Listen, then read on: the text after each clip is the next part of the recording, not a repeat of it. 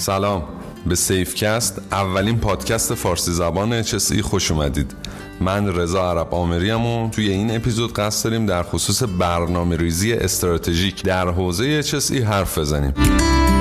موضوع هم مثل موضوعات جلسات قبل از مواردیه که توی حوزه HSE کمتر بهش پرداخته شده. ولی به صورت کلان و در حوزه سیستم های مدیریتی مدت هاست روش کار میشه. البته با خود کلمه استراتژی و بعضی از مفاهیم مرتبط باهاش همه ماها تقریبا آشنا هستیم. اما اینکه دقیقا چجوری و بر اساس چه اطلاعاتی می‌تونیم یه برنامه ریزی استراتژیک برای HSE داشته باشیم بحثیه که خیلی کم بهش پرداخته شده.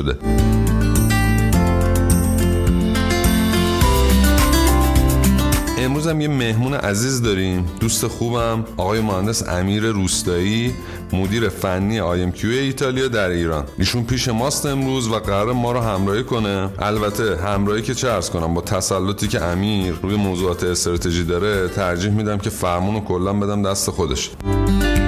خب امیر جون خیلی خوش اومدی. یه زحمتی می‌کشی برای ما یه توضیح بدی در خصوص مفاهیم کلی برنامه ریزی استراتژیک توی حوزه HSE شاید قبل از اینکه بخوایم به مقوله برنامه ریزی استراتژیک و جایگاه HSE در اون بپردازیم باید در رابطه با تفکر استراتژیک در سازمان ها صحبت بکنیم. شاید در یک سازمان برنامه ریزی استراتژیک با استفاده از مدل های پیشرفته و بروز خیلی خوب انجام بشه. اما تفکر استراتژیک خیلی قوی نباشه. اینجا می‌تونیم بگیم پاشنه آشیل سازمانه. اما تفکر استراتژیک چی هست؟ برخلاف اون چیزی که ما بهش فکر می‌کنیم و در ذهنمون شکل گرفته مباحث استراتژیک صرفاً مباحثی مثل آینده پژوهی ترسیم چشمانداز ترسیم اهداف بلند مدت نیستند. موضوع موضوع بالانسه. موضوع موضوع تعادله. یعنی در برابر یک آینده مورد انتظار که ما ازش به عنوان چشمانداز یاد می‌کنیم موضوع دیگه وجود داره به عنوان ایدئولوژی بنیادین. این رو هم باید تحلیل کنیم. ایدئولوژی بنیادین دارای دو قسمت اصلیه. یک ارزش های بنیادین و یک هدف بنیادین که ما ازش به عنوان مأموریت یاد می‌کنیم. کورپرپز یا میشن حالا در به اصطلاح مدل های مختلف به هر دوش اشاره شده. مثلا در استاندارد 9001 در آخرین ویرایشش اومده از بحث همین پرپز و کورپرپز استفاده کرده و ولی در مدل های دیگه مثلا ما موضوع رو به شکل میشن سازمان می‌بینیم. حالا در موردش صحبت می‌کنیم. اما در خصوص کورولیوز باید این رو باز بکنیم که اصلا کورولیوز چی هستش؟ ارزش های بنیادین چند تا متر و سنجه داره برای شناساییش. یک نشأت گرفته از تفکر فاندر و بنیانگذار سازمانه. ما در سازمان ها خیلی تفاوتی قائل نیستیم بین مؤسس و بنیانگذار.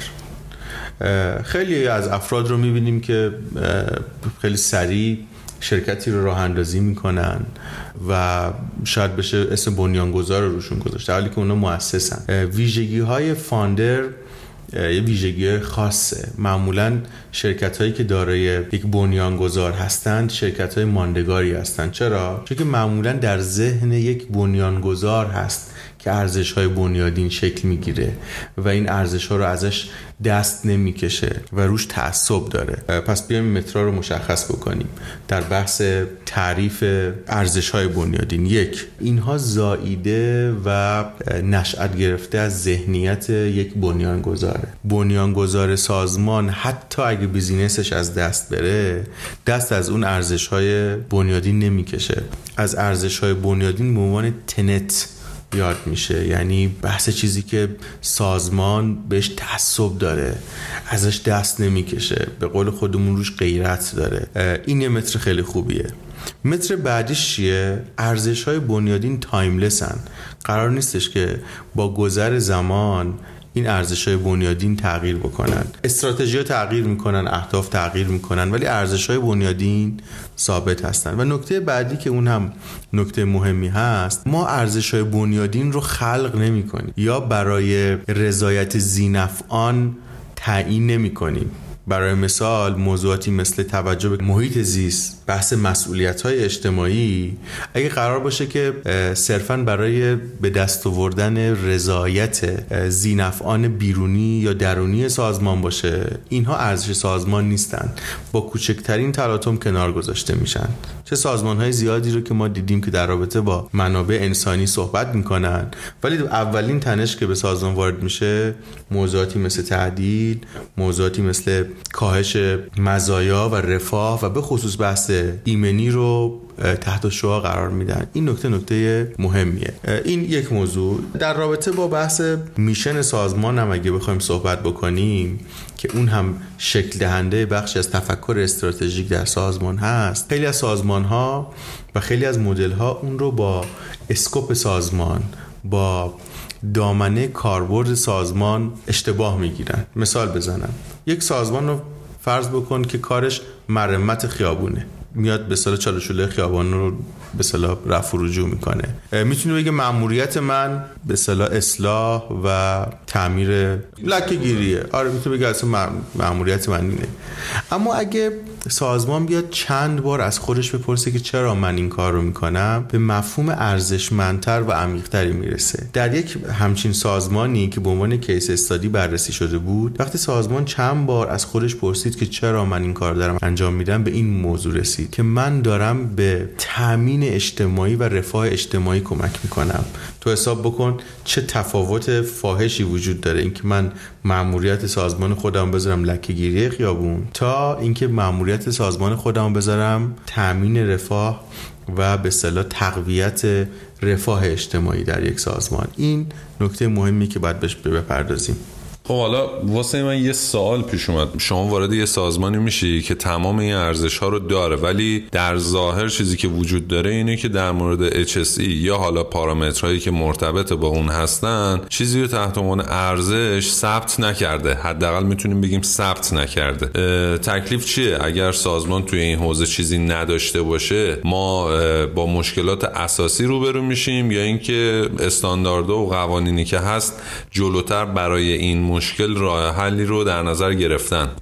قطعا این خیلی کمک کننده است. اگر در ارزش های بنیادین یک سازمان توجه به نیروی انسانی که در ادامه خودش توجه به ایمنی و سلامت نیروی انسانی یک ارزش باشه خیلی به ما در بحث هدف گذاری و برنامه ریزی استراتژی کمک می‌کنه. اما اگه نباشه چطور؟ ما راه حلی براش داریم آره.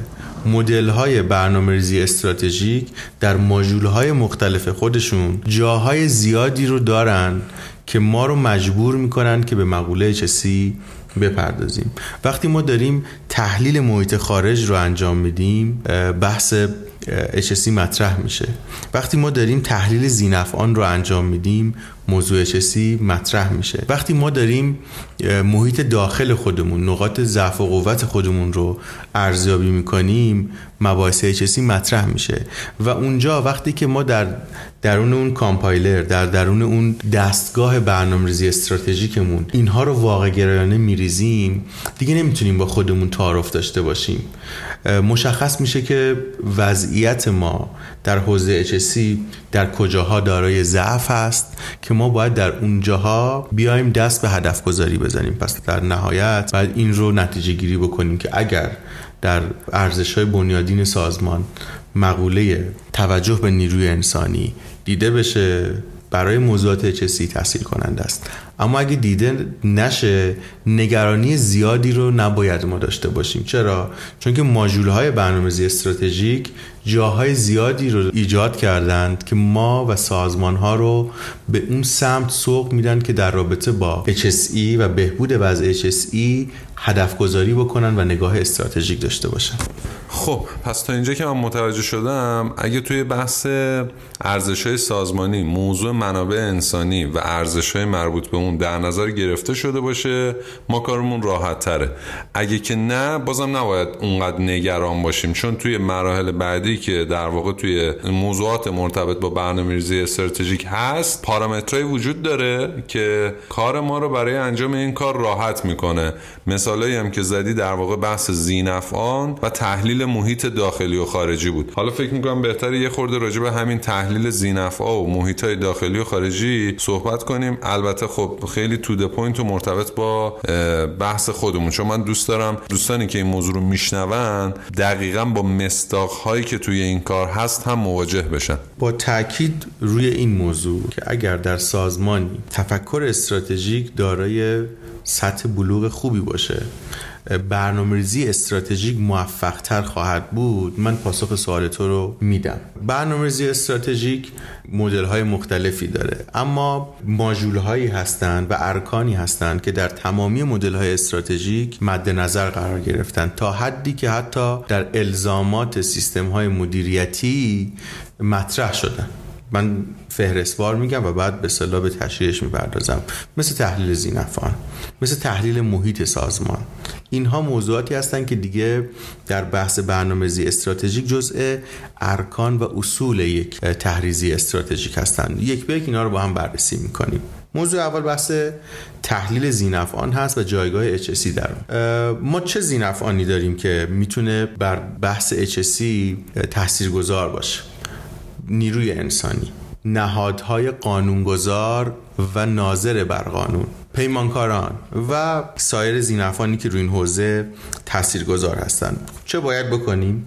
نکته اول خب شناسایی همین زینفان هست و در گام بعدی شناسایی خواسته ها و انتظاراتشون هست. من در رابطه با نیروی انسانی باید بدونم که انتظارش کار کردن در یک محیط ایمنی الان این نیروی انسانی که داری مطرح می‌کنی در واقع یعنی کارکنان خودمون دیگه درسته؟ بله. آره در رابطه با سوالی که مطرح کردی بحث پرسنل بحث نیروی انسانی رو مطرح کردم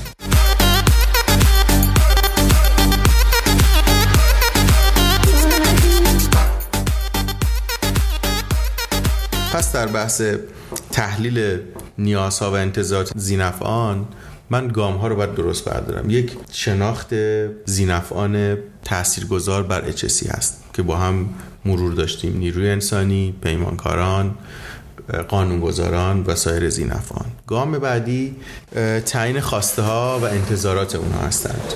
گام بعدی اینه که من محک بزنم که تا چه میزان تونستم این خواسته ها و انتظارات رو پاسخ بدم. برای مثال در رابطه با بحث قوانین و مقررات موضوعاتی مثل پاش اندازگیری ها مثل بازرسی ها به من این رو کمک می‌کنه که این سطح رو به دست بیارم. ارزیابی رضایت کارکنان در خصوص مسائل ایمنی به من کمک می‌کنه که میزان رضایت زینفعان از مقوله اچسی رو در سازمان به دست بیارم و همچنین پیمانکاران. اگر در جایی من دیویشن داشته باشم این یک ورودی به ماشین برنامه ریزی استراتژیک من که قرار هستش که اهداف و برنامه های چسی رو اونجا مشخص بکنه. خب یعنی اگر ما بخوایم مرحله مرحله ماجرا نگاه کنیم تو مرحله اول من مشخص می‌کنم چه زینفایی دارم. مثلا همین کارکنانم. خب یکی از نیازها و انتظاراتی که دارن تأمین تجهیزات حفاظت فردیشونه. یا انجام مثلا همون مدیکال اگزامینیشن یا معاینات شغلیه که دارن. درسته؟ دقیقا درسته. خب حالا استراتژی من باید در مقابل این نیازها و انتظاراتی که شناسایی کردم چی باشه؟ مدل های مختلفی وجود داره. تا من استراتژی های برخوردم با نیازها و انتظارات زینفعان مشخص بشه. یکی از معروفترین و کاربردی ترین اونها استفاده از ماتریس علاقمندی و نفوذ هست. یعنی چی؟ باید ببینم که یک زینف تا چه میزان نفوذ داره قدرت داره بر سازمان من. و چه میزان هم علاقمند هست به کسب و کار من. من دو تا موضوع رو مشخص می‌کنم.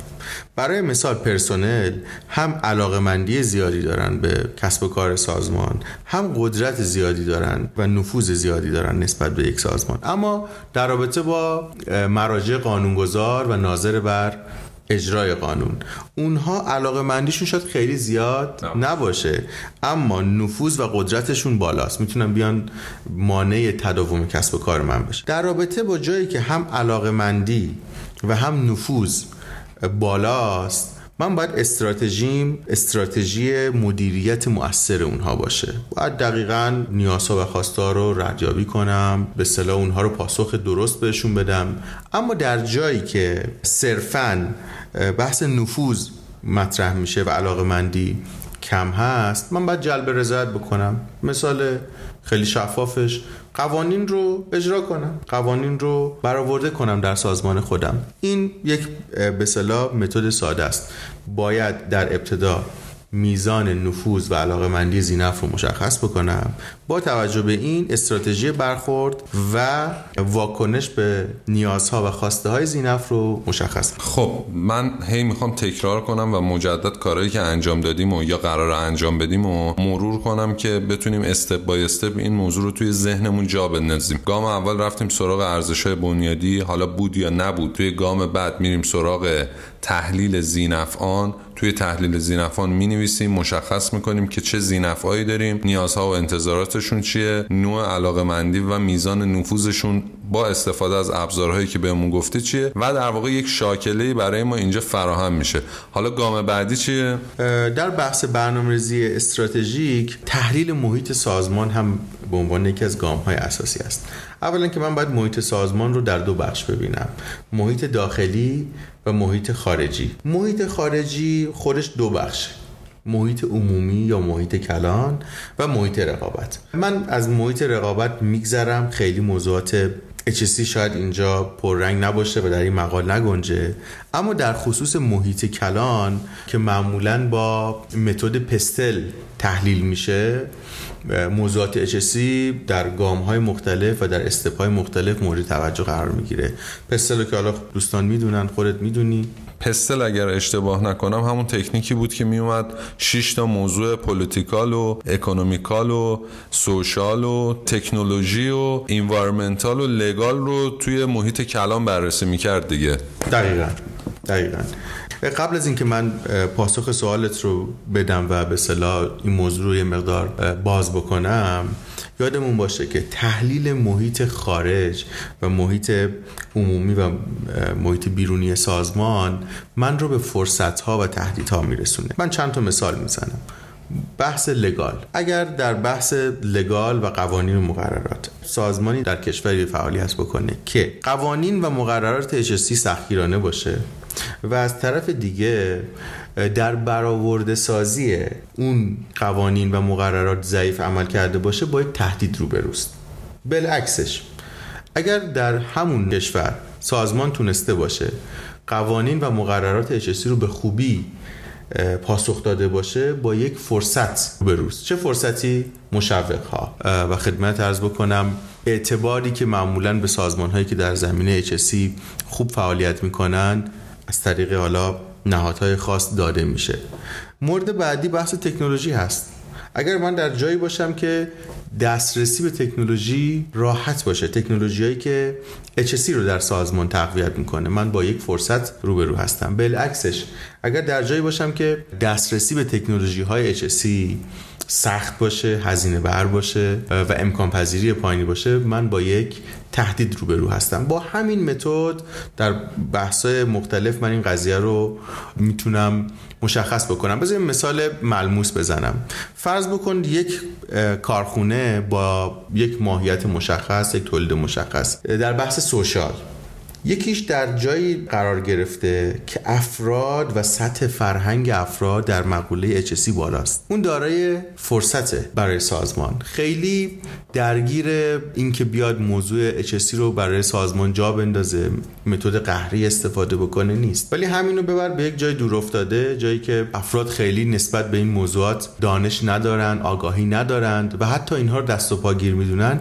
این برای سازمان یک تهدید هست. پس پرکیس تهدیدها و فرصت ها می‌تونه متفاوت باشه. یادم است که برای این موضوع پستل و در واقع تکنیک پستل چک لیست هایی هم وجود داشت. یعنی برای مثال اگر من بخوام به عنوان یه مصرف کننده یا به عنوان یه نفر که قرار هست از ابزار پستل توی محیط کسب و کار خودش استفاده کنه عملیاتی چک لیست های وجود داشت. یک سری پرسشنامه بودن.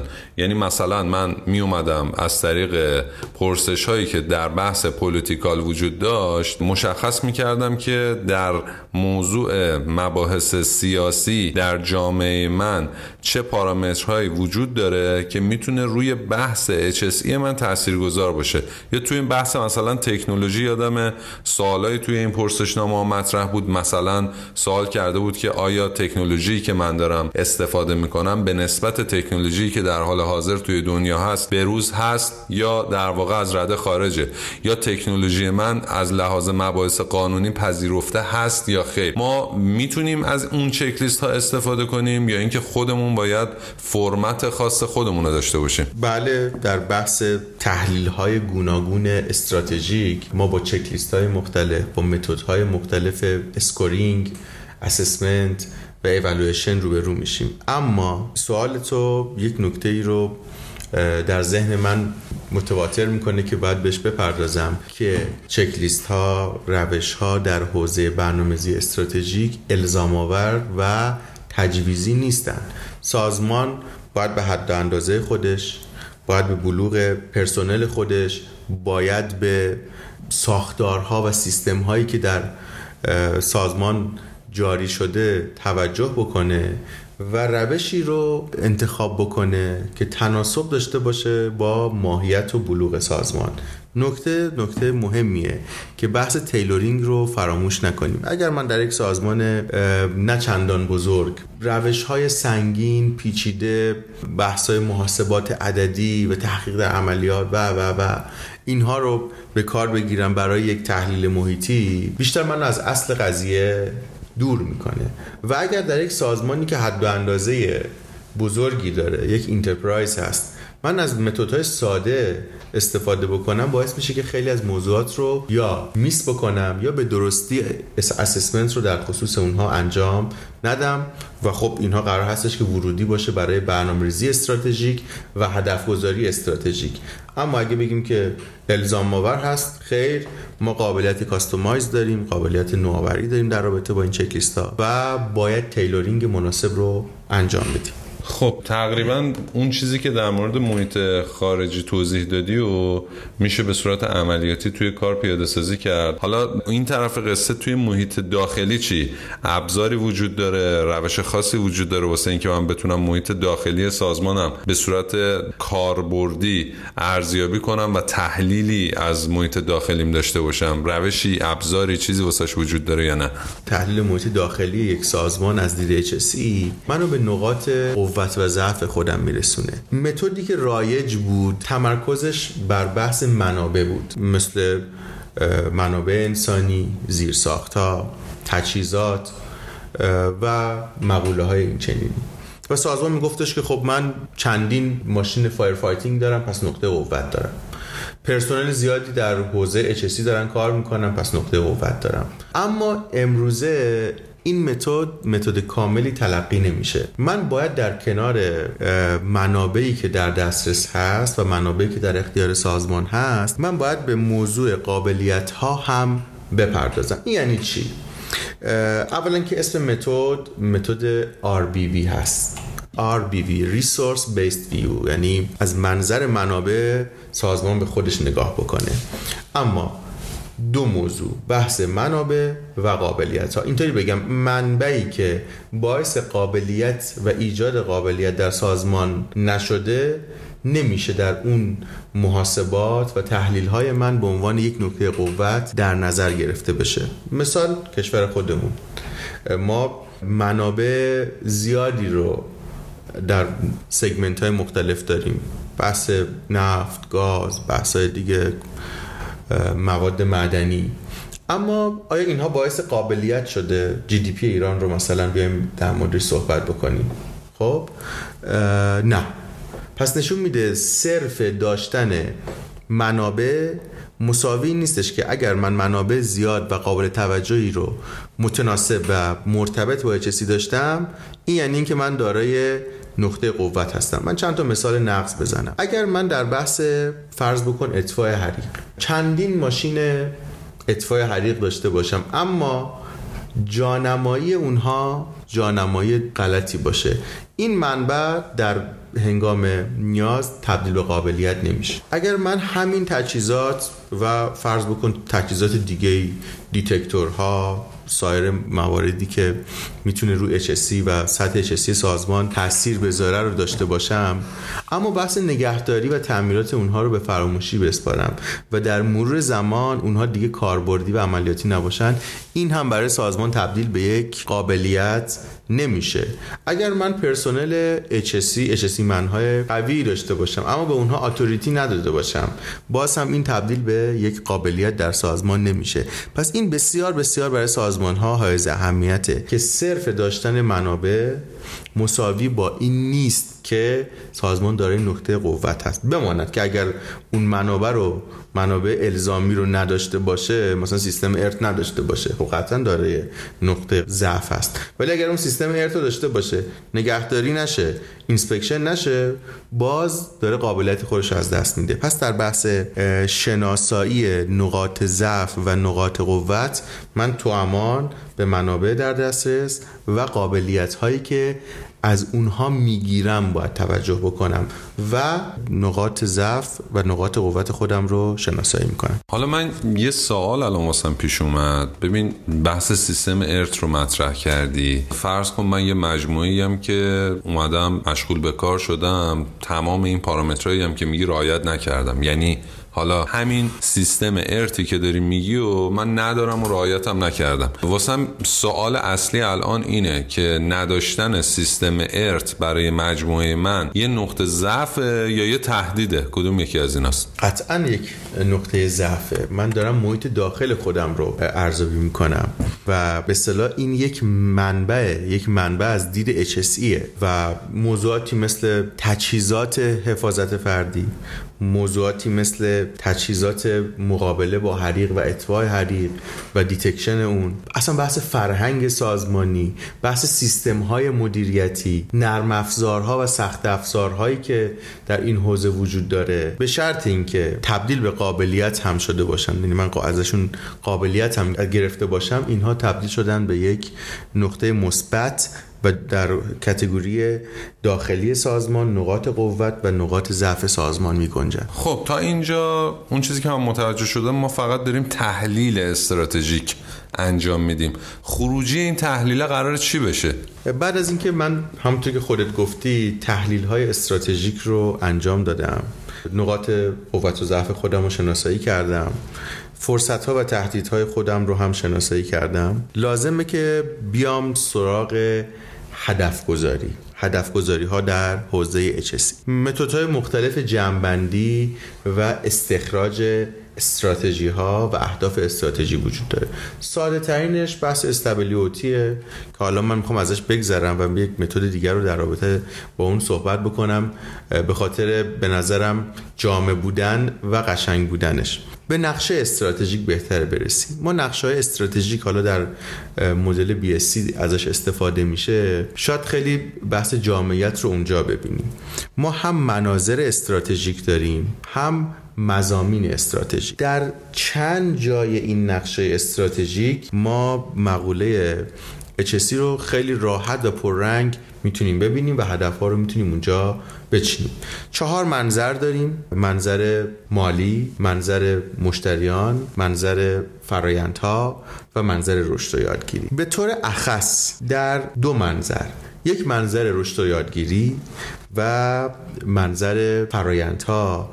به راحتی ما می‌تونیم رد پای تحلیل ها و به صلاح جاگذاری تحلیل ها رو ببینیم. مثال بگم. اگر تحلیل های استراتژیکی که ما انجام دادیم نشون میده که ما در حوزه منابع انسانی بحث فرهنگ سازمانی بحث آگاهی دانش و آموزش ها دچار ضعف هستیم در همین نقش استراتژیک و در منظر رشد و یادگیری بحث سرمایه های انسانی مطرح شده و ما می‌تونیم با سنجه های مختلف بحث ارتقاء فرهنگ چسی برنامه ریزی برای اهداف آموزشی تأمین منابع انسانی دارای صلاحیت در حوزه HSC رو اونجا ببینیم. خب قبل از اینکه ورود کنی به جزئیاتشون من الان واسه خودم یه سوال پیش اومد. من توی گام تحلیل استراتژی که توضیح دادی رسیدم به یه لیستی از نقاط قوت و ضعف و فرصت و تهدیدم و نیازها و انتظارات زینفعام حالا می‌خوام اینو بیارم توی نقشه استراتژی که شما توضیح دادی. عملیاتی دقیقا باید الان چیکار کنم؟ اگر بخوام خیلی ساده و سریع پاسخت رو بدم من نمی‌خوام حجم زیادی از نقاط ضعف و قوت حجم زیادی از فرصت ها و تهدیدها رو بریزم توی نقشه استراتژیک خودم نه. قبل از اینکه من برم به سمت تعیین نقشه استراتژیک و تعیین اهداف استراتژیک باید از کانال اولویت بندی بگذرم. این نکته نکته کلیدیه. روش ها روش های زیادی هست. ساده ترینش خبرگی پیچیده ترینش بحث سوال استاندارد. برای مثال وقتی که ما می‌خوایم نقاط قوت خودمون رو مشخص بکنیم یه سری سوال می‌پرسیم. یکی از سوالا در رابطه با نقاط قوت اینه که آیا این نقطه قوتی که توی دارش صحبت می‌کنی فقط تو داری یا همه دارن؟ این دیگه نقطه قوت کلیدی نیست که من بیام بر اساسش مثلا هدف گذاری بکنم. یا در رابطه با نقاط ضعف. این نقطه ضعفی که تو شناسایی کردی قانون رو هنوز بهش نرسیدی یا اینکه نه؟ تو قانون رو میت کردی ولی از دید خودت نقطه ضعفه. پس اگر از دید خودته ولی جایی داری که هنوز قوانین رو داری میلنگی و نتونستی اونها رو میت بکنی اولویت میره با بحث قوانین. این خیلی ساده است. متدها مشخصه. نگاه کردن به قوانین. نگاه کردن به خواسته ها و انتظارات زینفعان که برای هر کدومشون چه وزنی داره اینها برای من اولویت بندی رو شکل میده. حالا من میام اون نقاط ضعف و نقاط قوت فرصت ها و تهدیدهای اولویت دارم رو میریزم درون نقشه استراتژیکم و اهداف استراتژیک رو تعیین می‌کنم. بذار من دو تا مثال بزنم در خصوص اینکه من چطور میام این کار انجام میدم.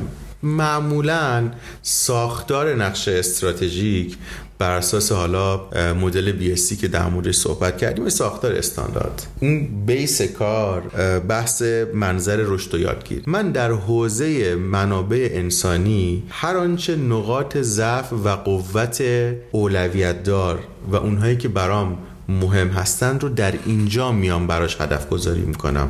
مثال هدف گذاری برای ارتقای فرهنگ اچسی هدف گذاری برای افزایش آگاهی پرسنل در خصوص مباحث HSC بحث نفر ساعت آموزشی HSC اینها همه می‌تونه در منظر رشد و یادگیری باشه. در بحث فرایندها و عملیات من به زیر ساختا می‌تونم نگاه بکنم. بعد ببینم که زیر ساختای من کجاها دچار ضعف هستند و اگر به صلاح شناسایی کردم در یک مقوله زیر ساخت من دارای ضعف جدی و اولویت دار هست در همین قسمت هستش که میام اهداف و سنجه های استراتژی رو تعیین می‌کنم. این در خصوص مناظر استراتژیک. اما نقش استراتژیک اگر بگیم که اینها حالت افقی دارن یک نگاه عمودی هم داره. به چه شکل؟ اون رو در قالب تم استراتژیک یا مزامین استراتژیک نشون میده. یکی از مهمترین تم ها که پای ثابت اکثر نقشه های استراتژیک هست بحث مسئولیت اجتماعیه.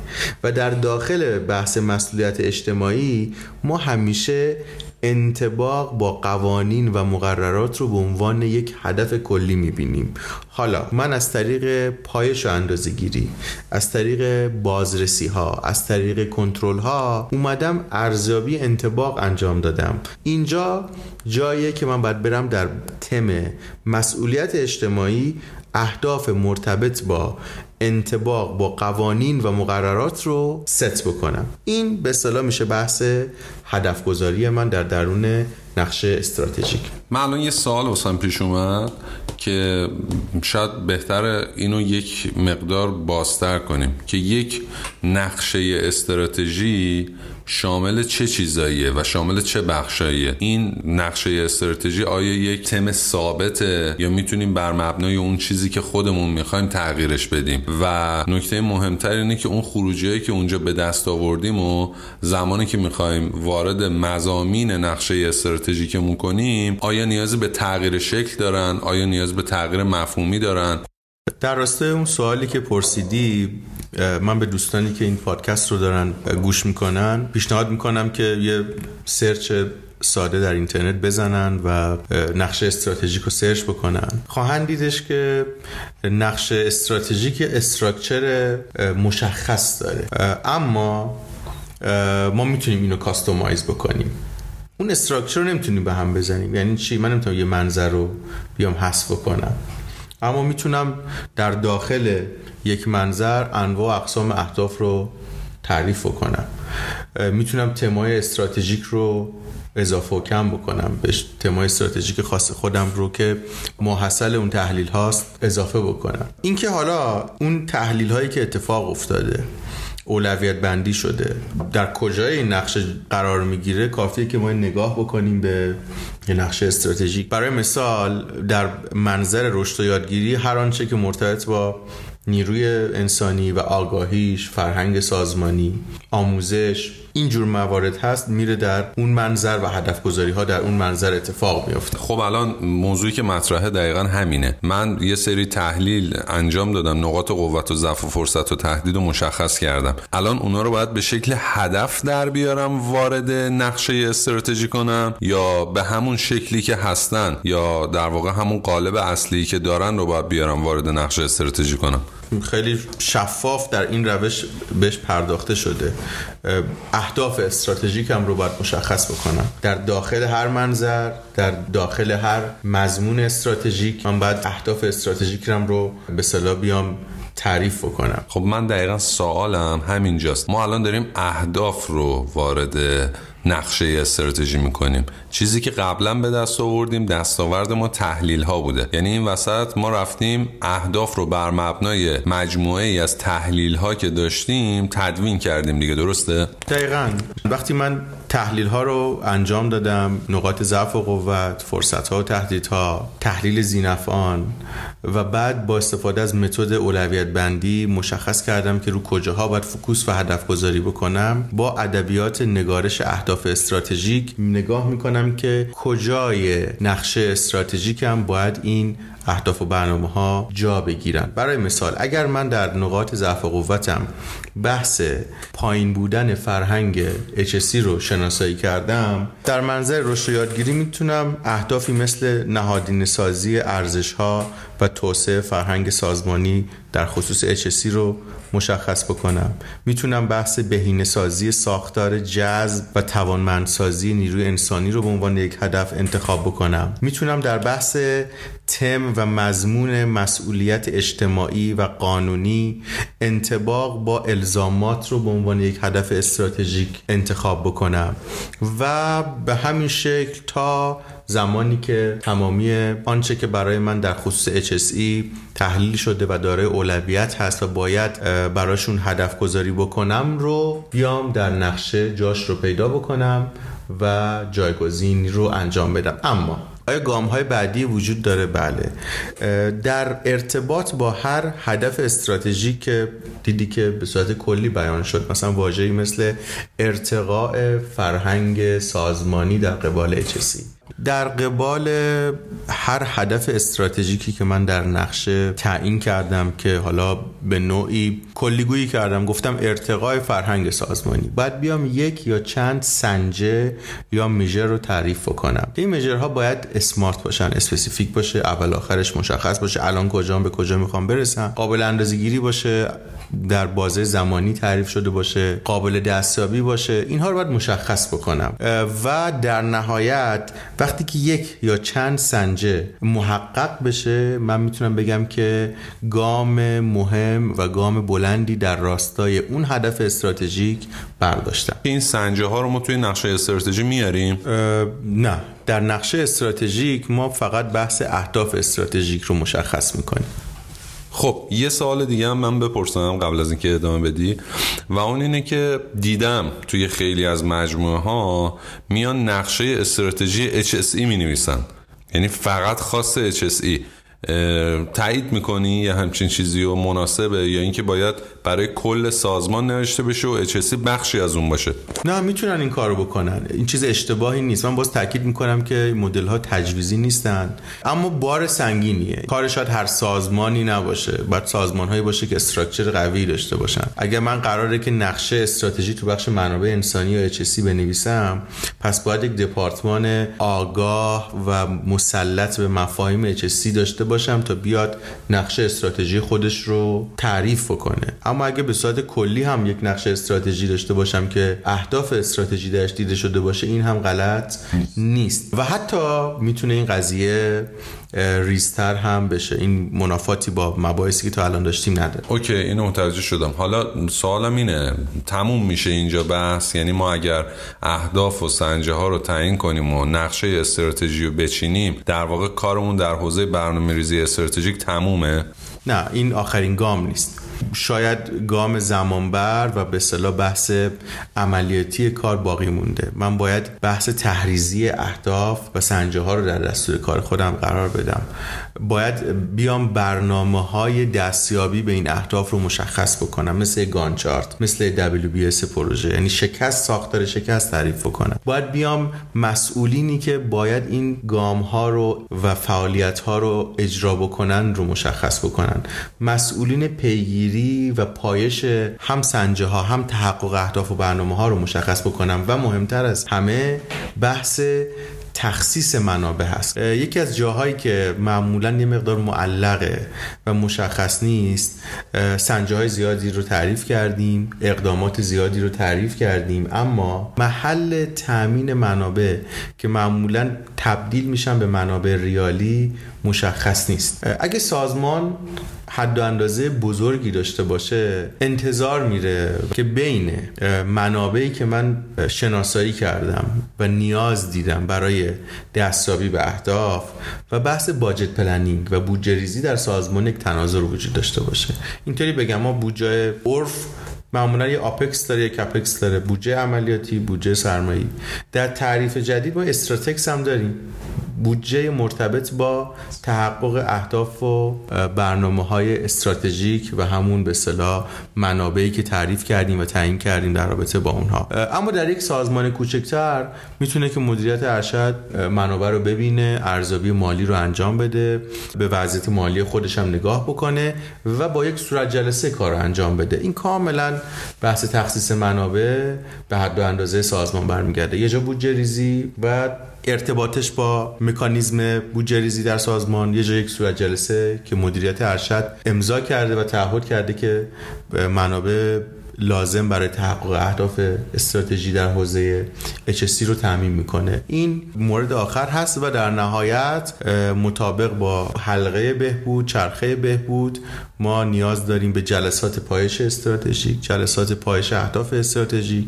اگر در سازمان به خصوص سازمان های بزرگ داشبورد های مدیریتی وجود داشته باشه که سنجه های HSC رو پایش می‌کنه سنجه های HSC رو مانیتور می‌کنه و به مدیریت ارشد و مدیران میانی سازمان دمو می‌کنه اینها کمک می‌کنه که ما همون بحث مانیتورینگ رو درست انجام بدیم. اگه داریم از تحقق هدف عقب میفتیم بیایم چیکار کنیم؟ بحث مانیتورینگ رو به درستی انجام بدیم. تقریبا می‌تونم بگم که این گام نهایی هستش که باید برداشته بشه. یکی از آیتمایی که باز مجددا خیلی جاها جدیدن داره استفاده میشه بحث نقشه راه. توی حوزه HSE هم می‌بینیم که خب جای مختلف دارن از این ابزار حالا یا حالا دمو هر چیزی اسمش میشه گذاشت استفاده می‌کنن. جای نقشه راه توی این مجموعه گام هایی که شما توضیح دادی کجا یعنی کجا می‌تونیم برسیم به یه پله ای که از طریق اون بگیم برای انجام کارمون می‌خوایم یه نقشه راه اچسی هم ترسیم کنیم. نقشه راه اچسی رو من چیزی جز این که من بیام این سنجه ها رو این اهداف رو در یک بازه زمانی برای مثال سه ساله یا پنج ساله تعریف کنم اونجا می‌بینم. و وقتی که قرار باشه که در یک شاخص از وضعیت فعلی آ بخوام برسم به وضعیت مورد نظرم در پنج سال آینده.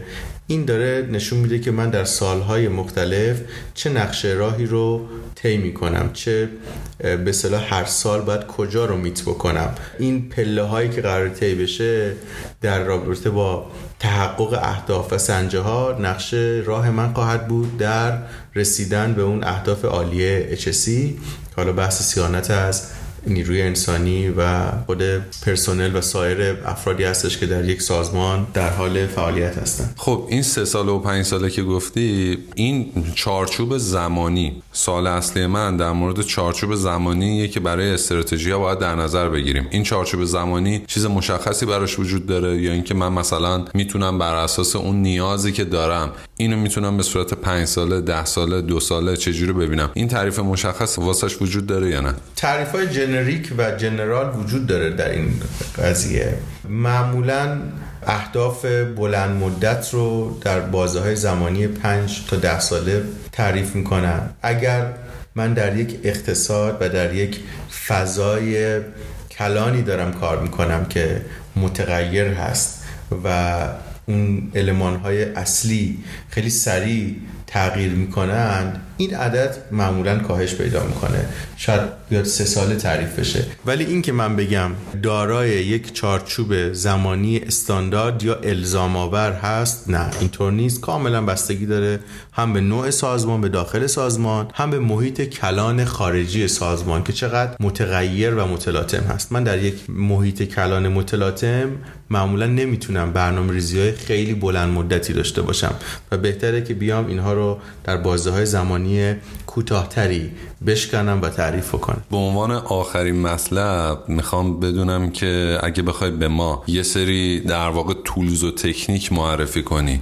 یا یک سری ابزار معرفی کنی که توی تمام این گام هایی که توضیح دادی یا حالا بخشی از اونا مثل همین موضوع بالانس اسکور کارتا مثل همین موضوع استابیلیوتی مثل تکنیک هایی که توی حوزه تحلیل محیط داخلی و خارجی بهمون توضیح دادی موارد مشابه اینا چه ابزارهایی وجود داره. مثلا من اسم تکنیک پورتر رو هم کنار اون تکنیک پستلی که شما مطرح کردی همیشه شنیدم. اگه بخوای یه چهار تا پنج تا اسم به ما بگی که ابزارهای حوزه استراتژی هستن خودت چه مواردی رو پیشنهاد می‌کنی؟ تو بحثی که با هم داشتیم به خیلی از این ابزارها و تولزها اشاره شد و اونهایی که مرتبط با بحث HSE هستن خیلی چیزی بیش از این نیست. ولی اگر بخوایم بحث کسب و کار و business رو هم بهش اضافه بکنیم برای مثال ما در بحث تحلیل محیط رقابت از پنج نیروی پورتر استفاده برای اولویت بندی و امتیازدهی به نقاط قوت و ضعف و خدمت عرض بکنم تهدیدها و فرصت ها ماتریس های IFE و EFE رو استفاده می‌کنیم. از ماتریس stability برای جانمایی و پیدا کردن جایگاه استراتژیمون استفاده می‌کنیم. و مثال های دیگه که می‌تونه وجود داشته باشه. اما در این حوزه من سعی کردم آنچه که اجرایی هست در حین حالا صحبتی که با هم داشتیم بهش اشارم داشته باشم. به متدها و روش هایی که در تحلیل ها و اجرای استراتژی ها باید ازش استفاده کنیم. مرسی امیر. فکر می‌کنم اگه کسی بخواد توی حوزه استراتژی های HSE و برنامه ریزی استراتژیک HSE وارد بشه این اپیزود رو اگر گوش کنه تقریبا مفاهیم کلی و concept اصلی کار دستش میاد. البته من می‌دونم شما هم به بنده گفتی بحث استراتژی به خصوص حالا توی حوزه های مختلف به صورت فنی بسیار گسترده است. ما هم حتما یه دو سه اپیزود دیگه راجع به این موضوع خواهیم ساخت. ولی چیزی که مهمه اینه که ما با اون مفهوم کلی اون بیک پیکچر آشنا بشیم درک کنیم که چه جوری و از کجا با چه شرایطی و با استفاده از چه اطلاعاتی باید بریم سراغ استراتژیا و چارچوبی که در حال حاضر عرف هست توی دنیا چیه. تقریبا سعی کردیم توی هر بخش هم یه جنبندی کلی از کار داشته باشیم. چند بارم این جنبندی رو توی بخش مختلف انجام دادیم. من پیشنهاد می‌کنم حتما روی تکنیکایی که ارائه شد کار کنید و یه مثال یا یه کیس استودی هم برای خودتون حتما انجام بدید تا این موضوع به صورت اجرایی مقدار براتون جا بیفته. البته برای دوستانی که تا حالا توی این حوزه کار نکردن. موضوع اهداف و استراتژی از یه منظر خیلی برای ما مهمه و اون اینه که جهتگیری کلی مجموعه رو توی حوزه های مرتبط با HSE به ما نشون میده. خیلی مهمه که ما بتونیم هر زمان توی هر بازه زمانی که نیاز داشتیم یا احساس کردیم ببینیم که تو مسیر قرار داریم یا نه.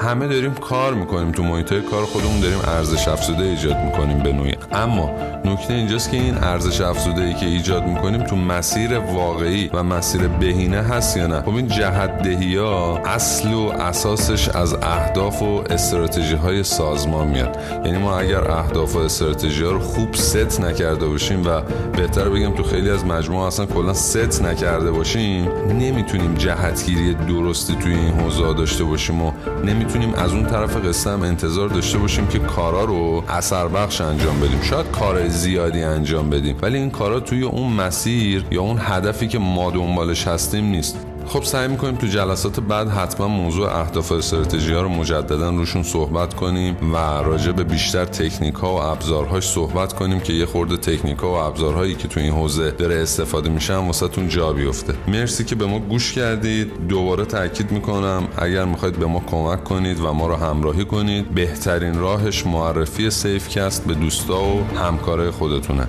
ممنون. امیدوارم خوب و خوش و سلامت باشید. If we're going to have a good strategy, we've got to think clearly about what strategy is. And we've got to separate uh, strategy from the other kind of, uh, uh, of goals and objectives and, and, and issues that, that managers often think about. Uh, on this slide are really the big three mistakes in terms of defining strategy. Mistake number one my strategy is to internationalize. I hear that kind of thing all the time. My strategy is to consolidate my industry. My strategy is to ramp up my R&D budget. My strategy is to outsource more of my production. Is that a strategy? No, uh, those are steps that your organization may want to take. They may be good steps. They may be appropriate steps. They aren't a strategy. The strategy is what unique position will we be able to achieve? What's our advantage going to be at the end of the day as we take these steps cumulatively over time? That's the strategy part. The strategy part's about how are we going to be unique? How are we going to have an advantage? How are we going to sustain that advantage over time?